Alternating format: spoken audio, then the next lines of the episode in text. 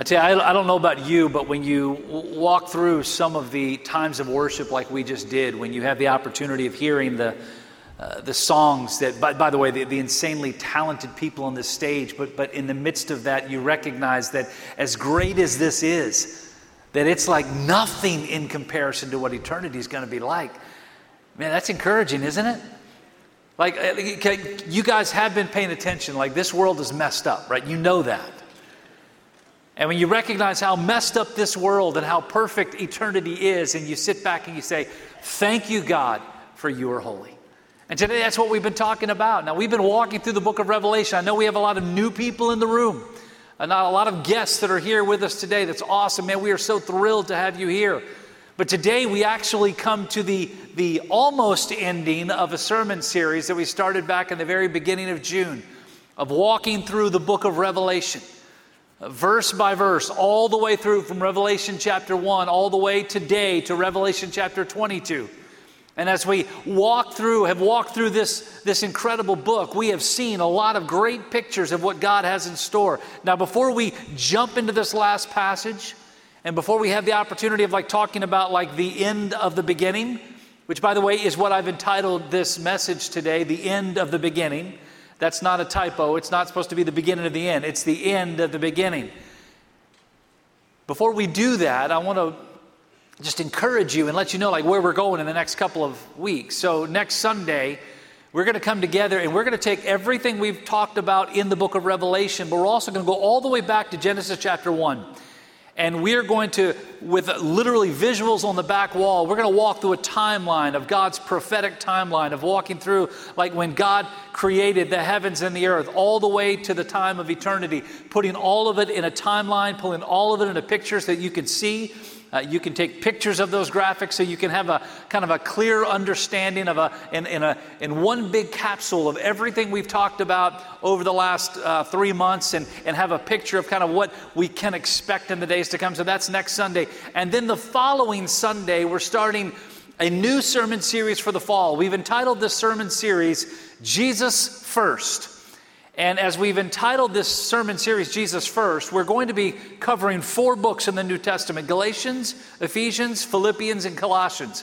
When you come in on that first Sunday in September, we're going to have a book much like this one of the book of Revelation that will have all four of those books contained within the pages of that book. It's a journal that you'll be able to walk through all the way up to the end of November as we walk through these four books. Now, we're going to cover here on Sunday mornings Galatians, Philippians, Colossians.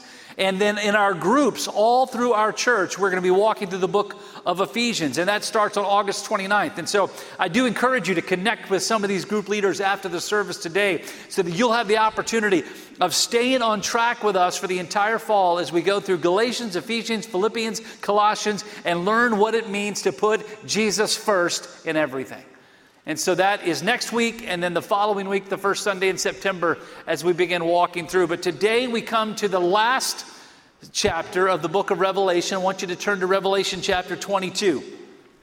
And as you're turning there in Revelation chapter 22, for some of you who uh, have not been with us all summer, maybe this is your first Sunday with us, I encourage you, you can go and download our church app Uh, on the Google Play Store or the App Store on the iPhone, and, and you can download My TRBC. And all the sermon notes from the entire summer are there.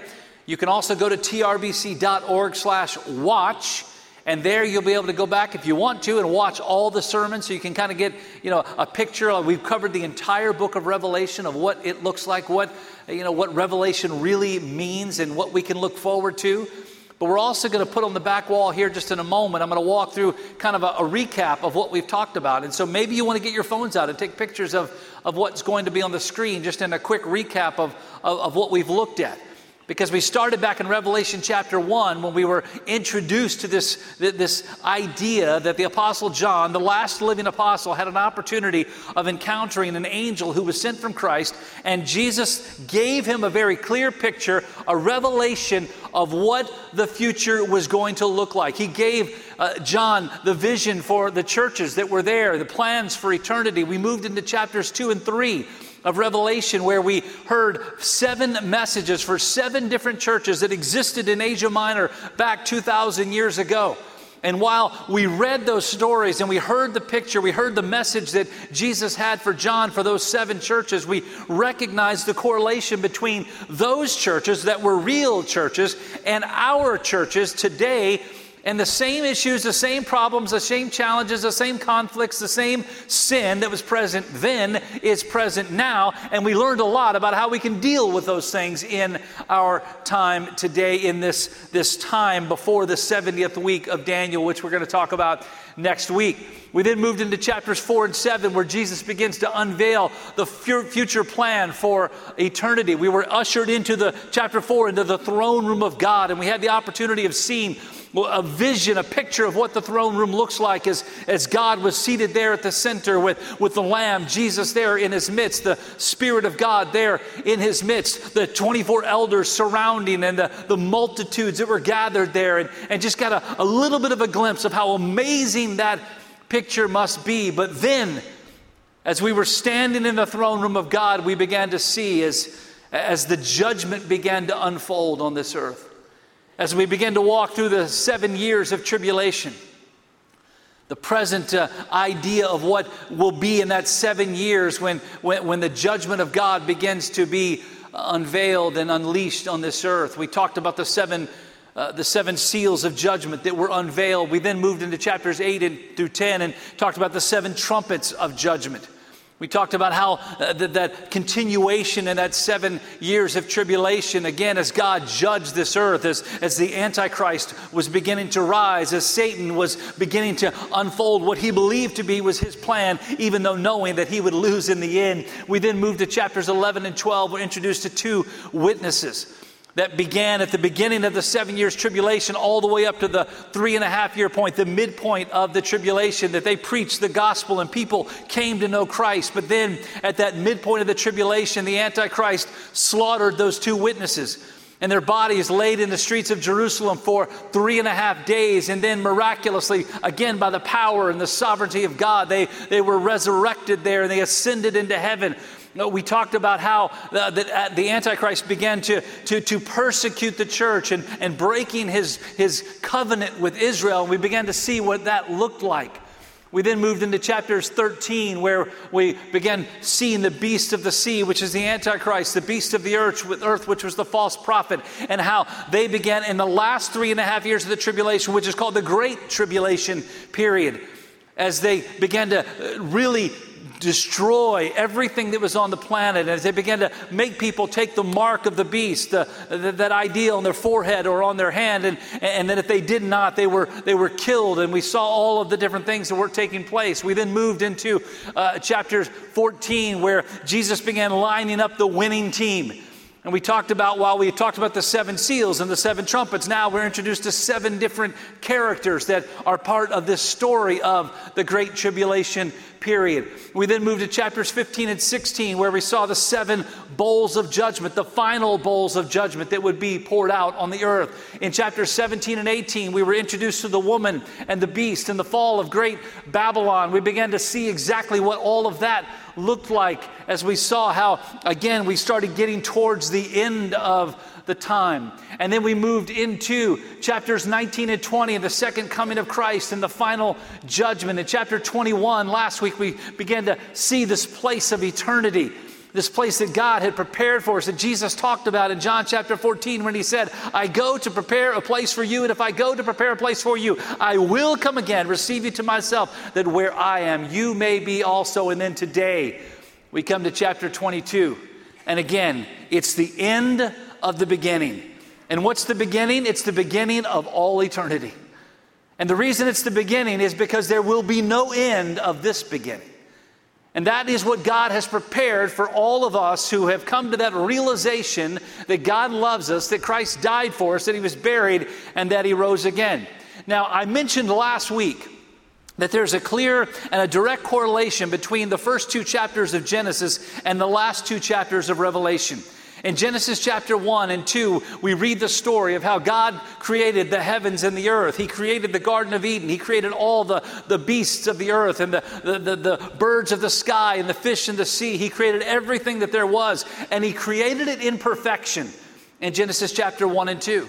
And then we know in Genesis chapter 3 that Satan, the serpent, came and he tempted Adam and Eve into sin, and sin entered into the world. And because sin entered into the world, the death entered into the world. And what God created in chapters 1 and 2 as perfection now, we're not perfect anymore.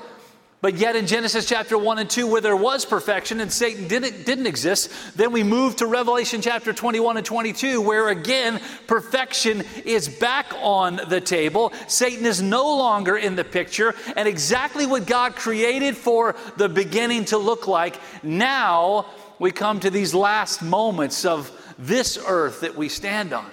The new heaven and the new earth now have come. The new Jerusalem has descended as we talked last week. And now here we are in the last two chapters of Revelation. And guess where we are? We're right back in perfection again. And in fact, that is exactly where we start today. It's exactly what Revelation chapter 22, this passage begins. It, it, it's kind of a, a pickup, a, a carryover of what we looked at in the last couple of verses there of chapter 21. But here we move into this idea of this, this idea of the reality of eternity and the imminency and the supremacy of Christ. Look what it says in verses 1 and 2. Follow along in your Bibles, on your phone, or maybe in your journal, whatever it might be. But in verses 1 and 2 of chapter 22, it says this And John speaking, and he showed me a pure river of water of life, clear as crystal, proceeding from the throne of God and of the Lamb. And in the middle of its street, on the either, either side of the river, the, was the tree of life which bore 12 fruits, each tree yielding its fruit every month. The leaves of the tree were for the healing of the nations. Now, here in these first two verses, it sounds a little bit like Genesis, doesn't it? Because let, let me read it for you. Back in Genesis chapter 1, here's what it says or chapter 2, it says, And the Lord God planted a garden eastward in Eden, and there he put the man whom he had formed. And out of the ground the Lord God made every tree grow that is pleasant to the sight and good for food. And the tree of life was also in the midst of the garden, and the tree of the knowledge of good and evil. Now a river went out of Eden to water the garden. And so you can see the correlation between the two of Revelation chapter 22 and Genesis chapter 2 that there's this place of perfection, and that the trees of life were there. And that this water there, this river, and literally the picture that's given here in Revelation chapter 22 is that the river was running right down the center of the street. And this was not a flood. This was not like the, you know, the sewers backing up or the, you know, the water systems backing up. Like literally, this is God designed that right in the middle of this incredible city that we talked about last week, you have these beautiful trees, these lush lawns, and the river that runs right down through the middle of it. If you remember last week, we talked about what that new Jerusalem was going to look like.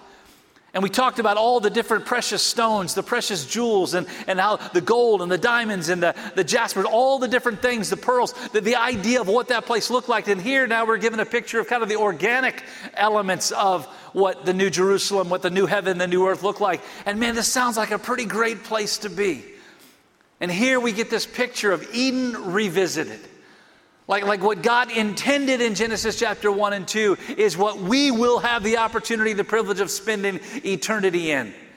Now, understand, like oftentimes when we read Genesis chapter 1 and 2, and we get this picture of the Garden of Eden, a place of perfection, and we kind of think, man, man, wouldn't it be cool to actually live there? Like, wouldn't it have been awesome if, like, no sin had entered and we would be able to actually be where Adam and Eve were for that brief period of time, however long that might, like, wouldn't that be cool that we could be there? You can. Because that is exactly what God has in store for us, and it's even better than the original Eden because there's no possibility of sin or Satan in this place. Now, when you read through this passage of verses 1 and 2, you get a couple of statements here. You get this picture of the water of life. Now, you remember back in Genesis, there was the idea that there was a river there. And that river was there to water the garden. But there's one thing that is not described in the river in Genesis that here in Revelation, this river uh, is depicted as. Here it's depicted as the water of life. Why? What's the difference between Genesis and Revelation? Here's the difference Jesus. We've heard many places in Scripture, Jesus talks about if you're thirsty, come to him and he would, he would provide to them the, the living water. And here we're given the picture like that. That's exactly what this river running right down the center of the street, right down the middle of this great city, is going to be the water of life. Why? Because we will forever be in the presence of Christ, that He will be right there in the midst. It then goes on to talk about the tree of life. Now, this is good news. Now, listen, man, I want you to hear me. If you miss like everything else I've said so far, don't miss this. The tree of life, it says this that the tree of life will bear fruit and it will bear fruit 12 times a year. Each month, a different type of fruit. Now, you know what that means? This is the good news. It means in heaven, we're actually going to eat. Isn't that good news? Now, let, let me take it a step further. We're going to eat, and because there's no like desecration of the bodies there, because we have a new body, right, and a new heaven, and a new earth, a new Jerusalem, like, and, and that we will not have to worry about diets ever again. Can I get an amen? We'll never have to worry about diets. We'll never have to worry about working out. We'll never have to worry about watching calories. We'll never have to worry about like watching carbs. Thank God. This morning, I came in, I got here really like five o'clock this morning. But then a little while later, Kevin Foster, who's seated somewhere right over here, Kevin, where you are. Uh, Kevin, I don't want you, I want your wife. Pam, stand up real quick. Pam, stand up. This is important. Stand up. This is important. A lot of people. So Pam this morning sent me, and Kevin brought it to me, two pans of Sister Schubert's rolls before church. Can we give her an amen? And they're hidden, so you're not getting them. Thank you, Pam. I appreciate that. It's very kind. And what's cool is we can eat all the Sister Schubert's rolls that we want and we will not gain weight. How cool will that be? Now, I do have some bad news. So, the good news is we're going to eat in heaven. But I want to give you some bad news because if we look back in Genesis and this idea of the tree of life that is referenced there and also here in Genesis chapter 1, verses 29 and 30, the King James Version says this. Now, I'm glad that, like a lot of other translations, have not translated it this way, but the King James Version says this And God said, Behold, I have given you every herb bearing seed which is upon the face of all the earth, and every tree in the which is the fruit of the tree yielding seed. To you it shall be for meat.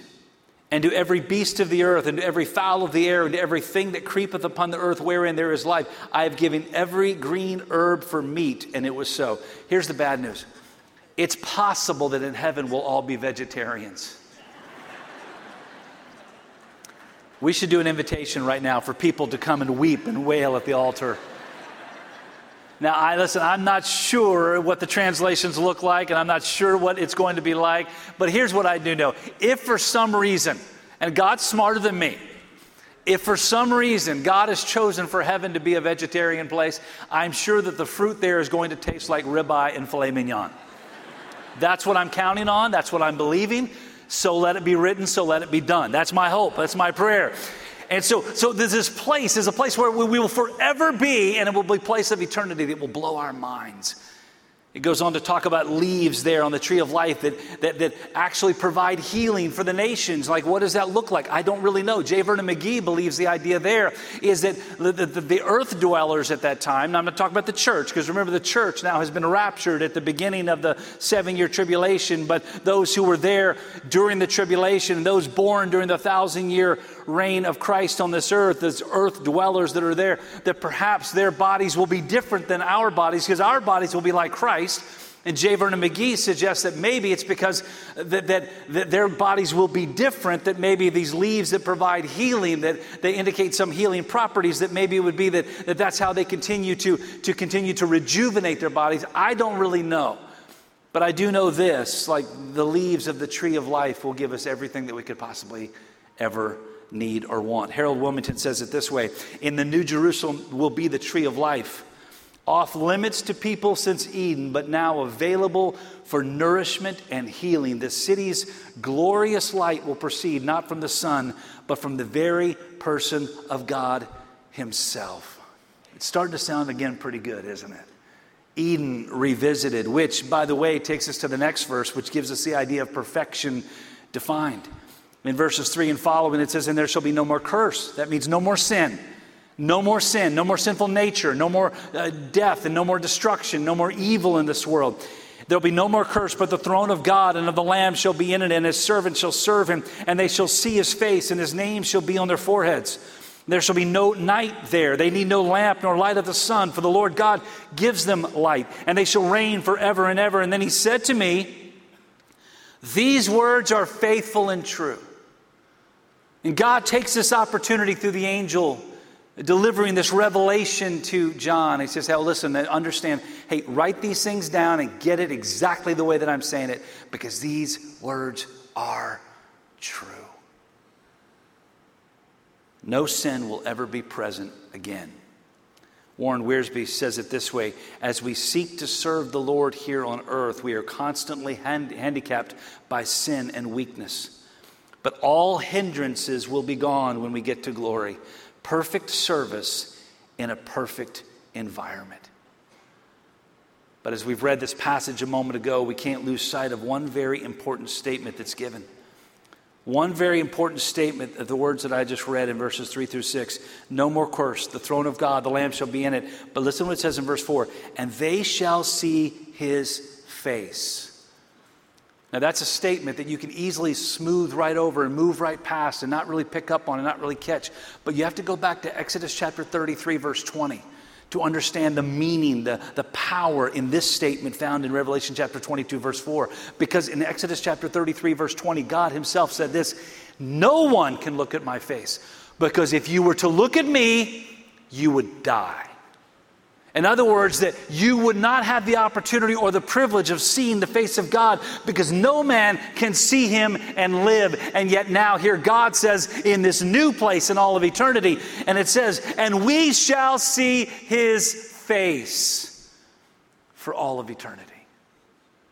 You talk about holy, holy, holy. You talk about worship. You talk about worship service like it's going to go beyond anything you can possibly imagine. And that's what God has in store for us a place where no darkness exists. We talked about it a little bit last week. This passage reiterates it here that because Christ is in the midst, because God is in the midst, we do not need lamps. You will not need headlights. You will not need flashlights. You will not need candles when the power goes out. You will not need to figure out how to turn the light switch on in the middle of the night so you don't step on the heavenly Legos. You will not have to do any of that kind of stuff ever again. Why? Because, because God is there. There is no night. Darkness does not exist. Pretty cool. Pretty amazing idea of what God has prepared for us. But let's keep moving through and see again this picture. We come to verse 6 and we have this idea of now of eternity reimagined. It says, Then he said to me, These words are faithful and true. We read that a moment ago. And the Lord God of the holy prophets sent his angel to show his servants the things which I, must shortly take place. Verse 7 Behold, I am coming quickly. Blessed is he who keeps the words of the prophecy of this book. Kind of a beatitude, kind of put right here in the last chapter of Revelation. Blessed is he who keeps the words of the prophecy of this book. Now, I, John, I saw and I heard, the first television program ever, I heard and saw these things. And when I heard and saw them, excuse me, I fell down to worship before the feet of the angel who showed me these things.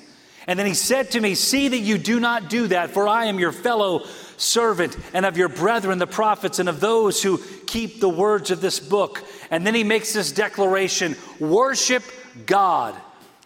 And you can infer right after that statement, worship God, you can refer to that, you can infer this worship God alone. No other man no other person. The angel says, Oh, no, no, no, get, get up. Don't, don't, don't bow down to me. Don't, don't bow down to, I'm just a servant, just like you. Worship God and God alone. While this is a picture of what eternity looks like, it's a pretty good lesson for today. Quit worshiping man. Quit worshiping people on this earth. Quit worshiping Taylor Swift. Quit worshiping the people that you listen to or that you read or that you watch. Like, quit worshiping people here. They are nothing but servants like all of us. There is one God and one God alone, and He alone is to be worshiped. J. Vernon McGee said this The Lord Jesus puts His own seal upon this book.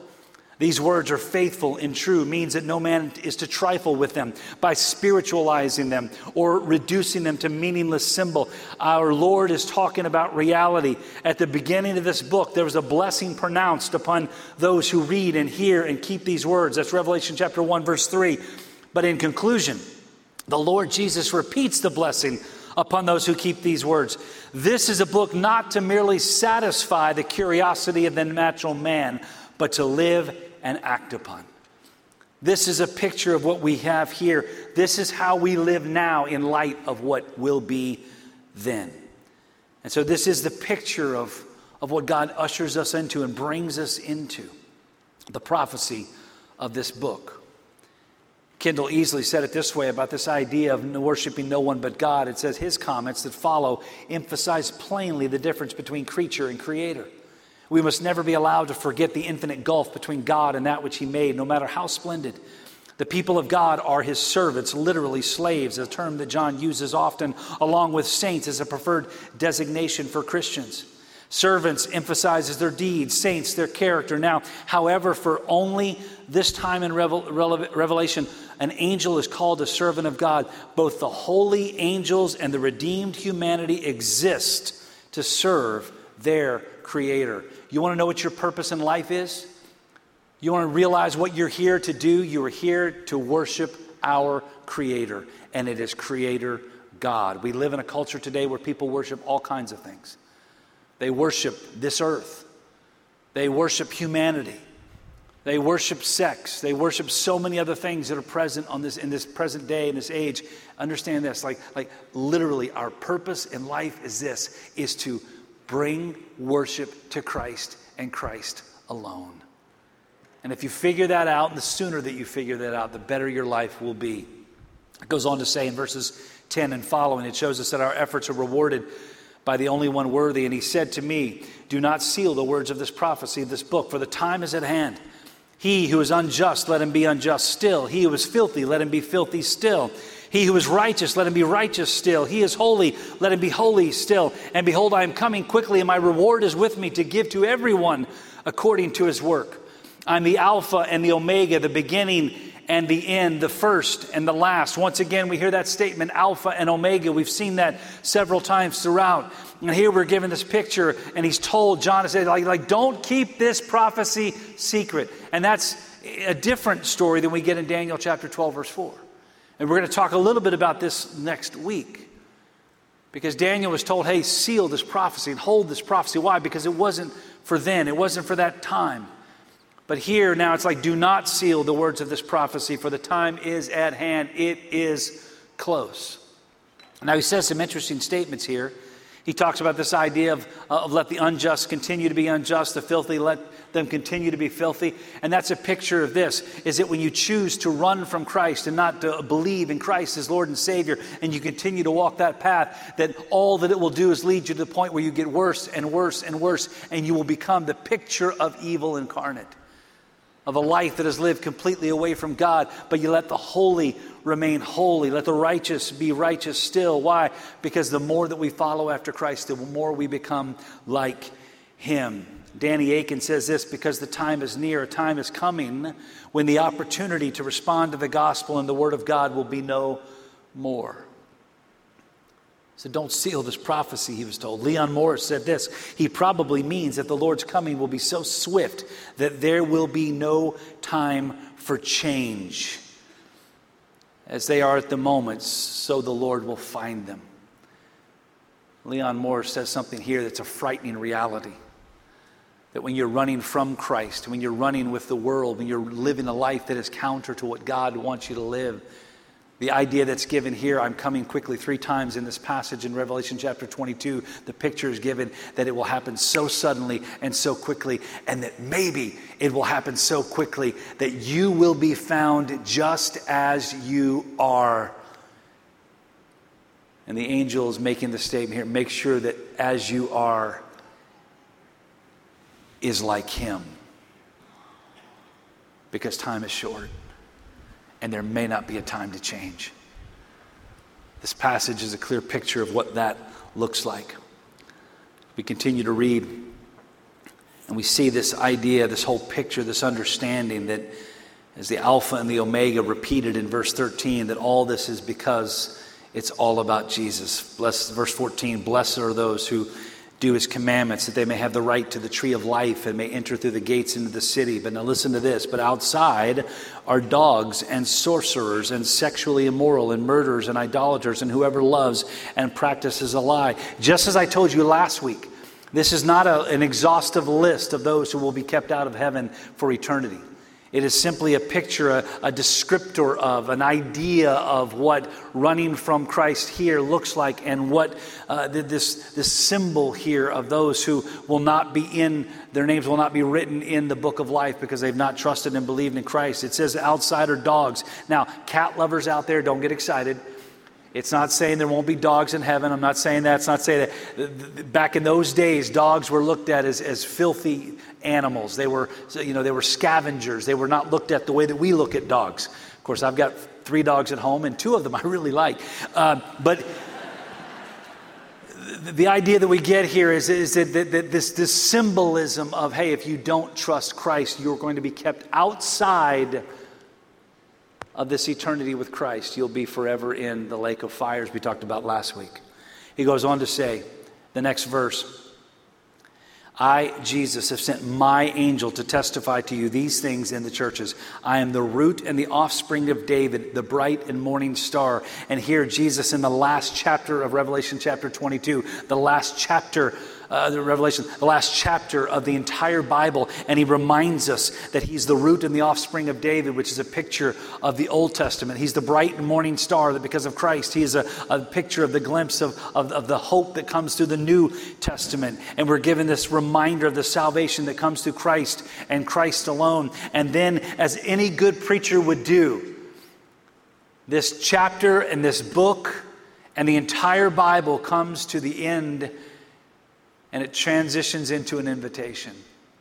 And look what it says in verse 17 and the Spirit and the bride say, Come. And let him who hears say, Come. And let him who thirsts come. Whoever desires, let him take the water of life freely. For I testify to everyone who hears the words of the prophecy of this book. If anyone adds to these things, God will add to him the plagues that are written in this book. And if anyone takes away from the words of this book, of this prophecy, God shall take away his part from the book of life, from the holy city, and from the things which are written in the book. He who testifies to these things says, Surely I am coming quickly. Third time in this passage. Amen. Even so, come, Lord Jesus. The grace of our Lord Jesus Christ be with you all. Amen. An invitation three times in this passage that I just read to you from verses 17 and following. The statement is, Come. He's reminding us again, this was given 2,000 years ago, a statement that was delivered to John, delivered to the churches, delivered to the church, delivered to you and to me, all the way up to the moment that we are raptured from this earth, that we have the opportunity of responding to this invitation of come. That we have an opportunity to respond to the invitation that Jesus has offered when he stretched his arms out on the cross and he died for our sins and was buried and rose again three days later. And the Spirit of God is crying out to all of humanity, all of mankind, every nation on the face of the earth come. Because Jesus will come quickly. Come. Because you may not have time come, or it might be too late. And I love how God, through His Holy Spirit, ends this incredible book called the Bible with a reminder of the unmerited favor of God, the grace and peace of our Lord Jesus Christ to you all. And then the exclamation point put at the end of the sentence Amen. So be it. So here's the question for you today.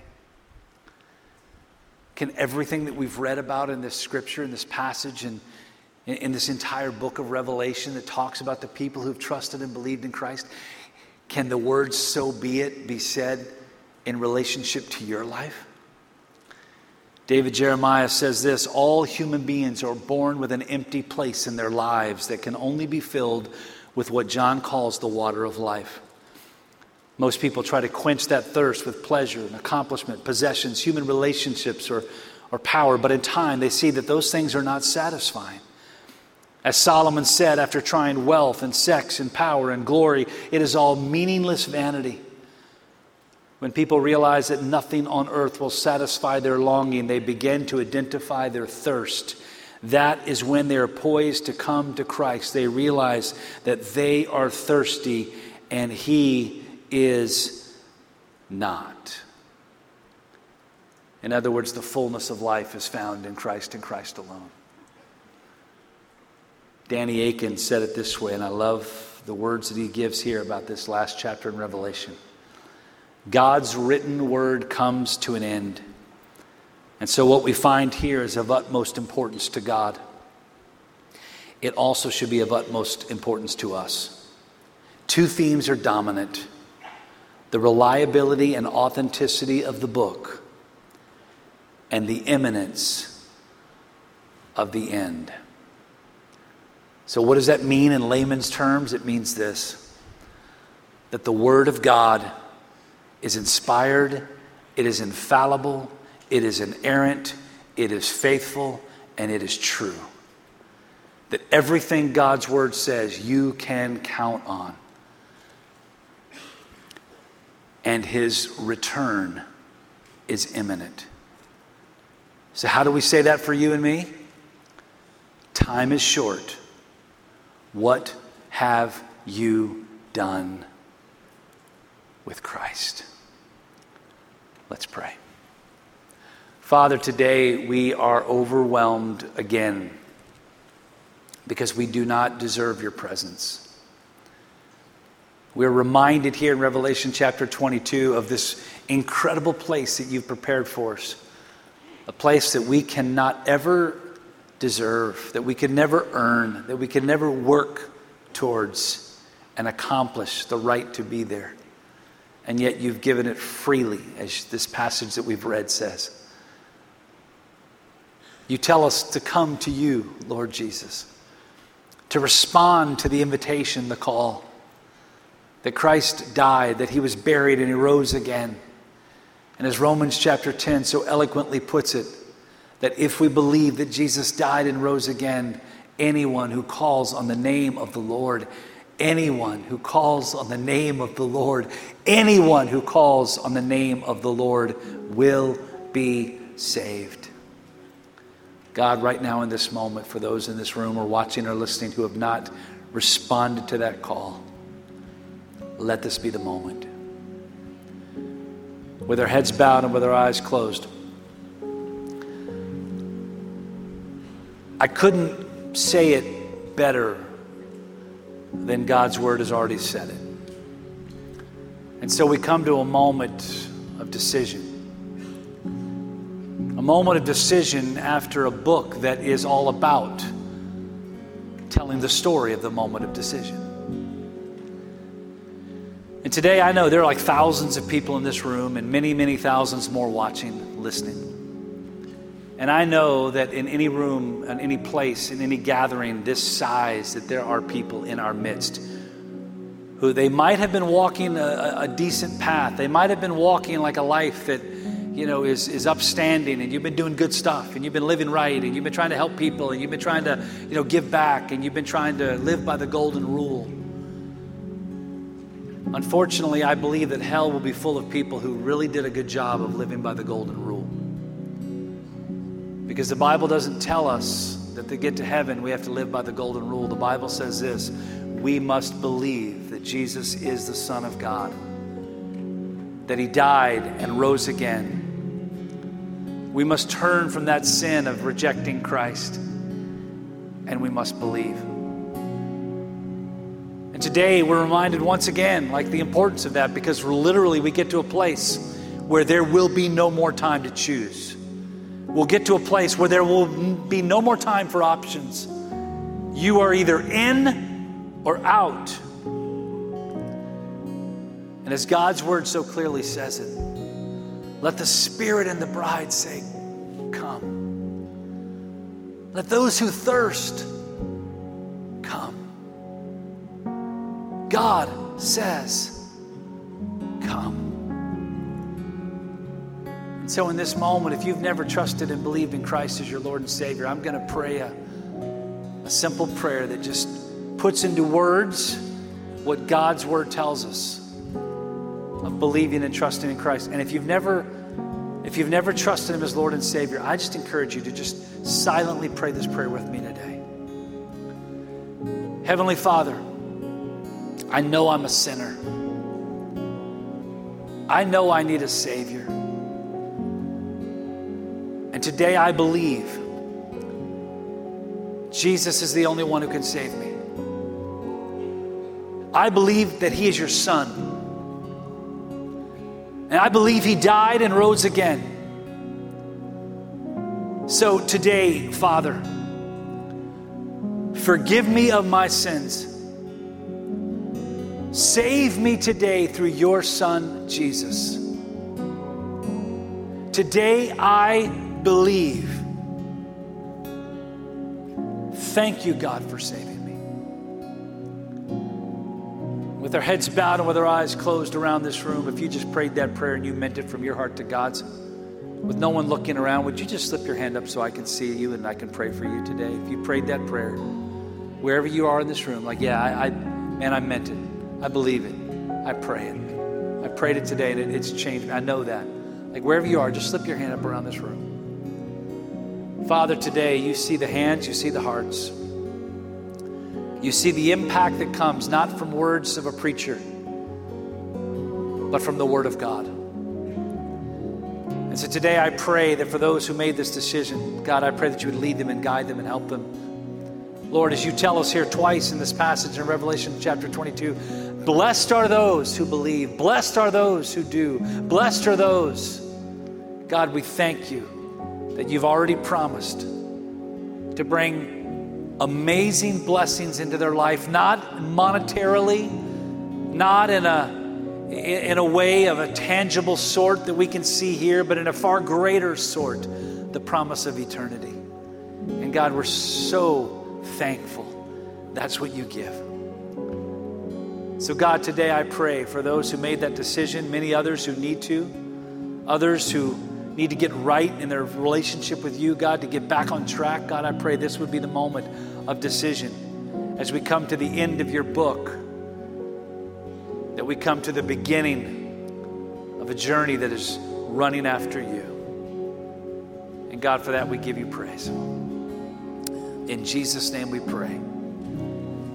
Amen. And friends, our altar is open as it always is. We have staff members here, we have volunteers here who would love to talk with you and to pray with you. If you've made a decision to follow Christ or you want to talk about like what it means to live a life for Christ, maybe you want to come and just kneel here all by yourself and pray. That's great. That's awesome. The altar's open. Don't leave here unless you have made things right between you and our awesome sovereign God. God bless you guys and we'll see you next week. Thank you for worshiping with us today. We're so glad you joined us. If you prayed to receive Christ today, we'd love to hear from you.